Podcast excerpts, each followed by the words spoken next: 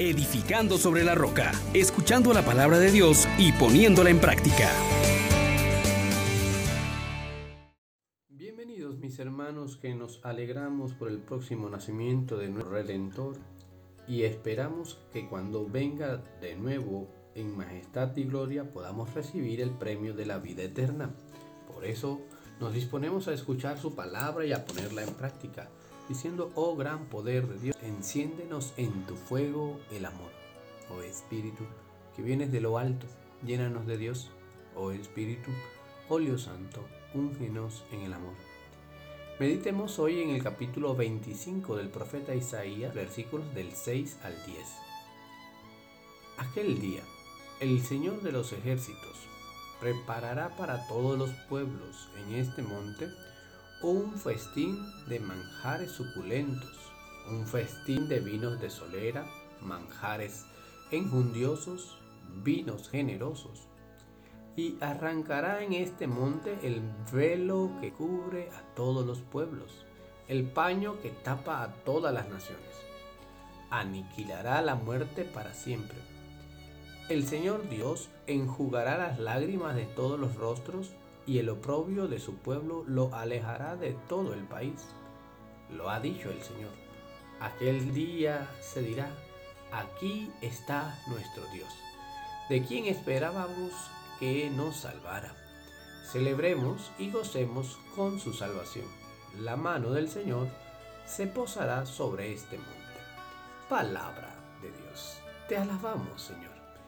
Que hermosa es esta descripción en la que el profeta Isaías nos coloca ante una realidad especialísima. Un Dios que actúa a nuestro favor, preparando un banquete, un festín,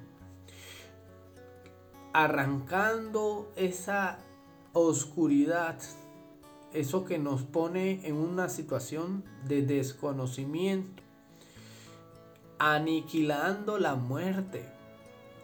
Él mismo es quien enjugará nuestras lágrimas y quitará oprobios.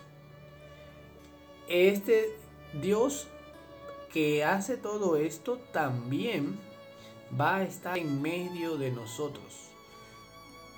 Grandes y maravillosas son estas obras que se da a conocer porque ahora nuestro Dios nos pone en contacto precisamente, mis hermanos, para que descubramos su grandeza, todo lo que Él está haciendo por nosotros.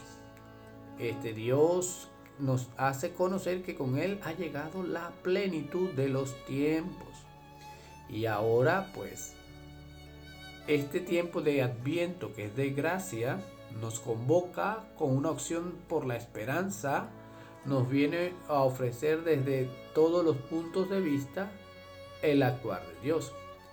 Y nos deja claro dos cosas, que el adviento no es para los perfectos, sino para los que se saben débiles y pecadores y acuden a Jesús el Salvador.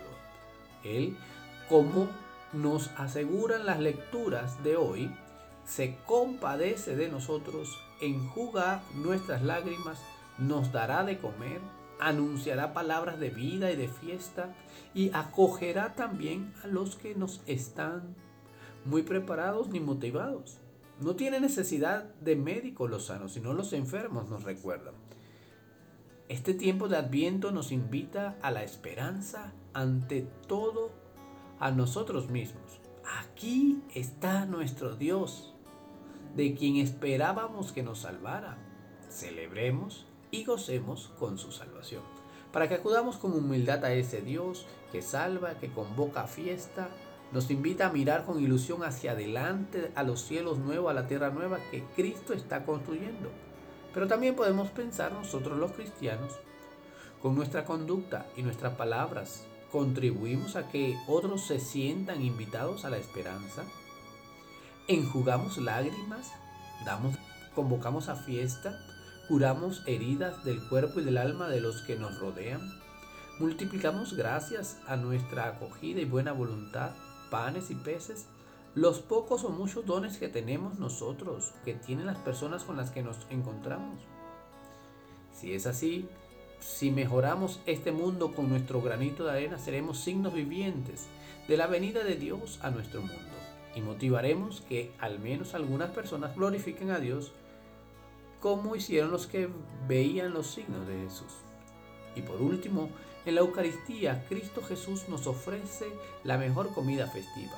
Él mismo se nos hace presente y se ha querido convertir en alimento para nuestro camino.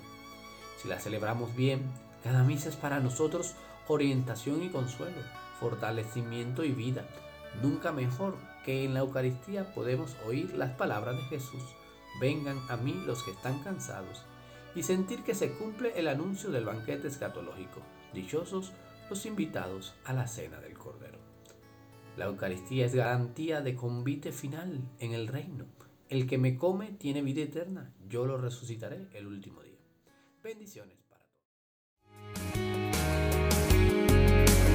Les exhortamos, hermanos, por la misericordia de Dios, que pongan por obra la palabra y no se contenten solo con oírla.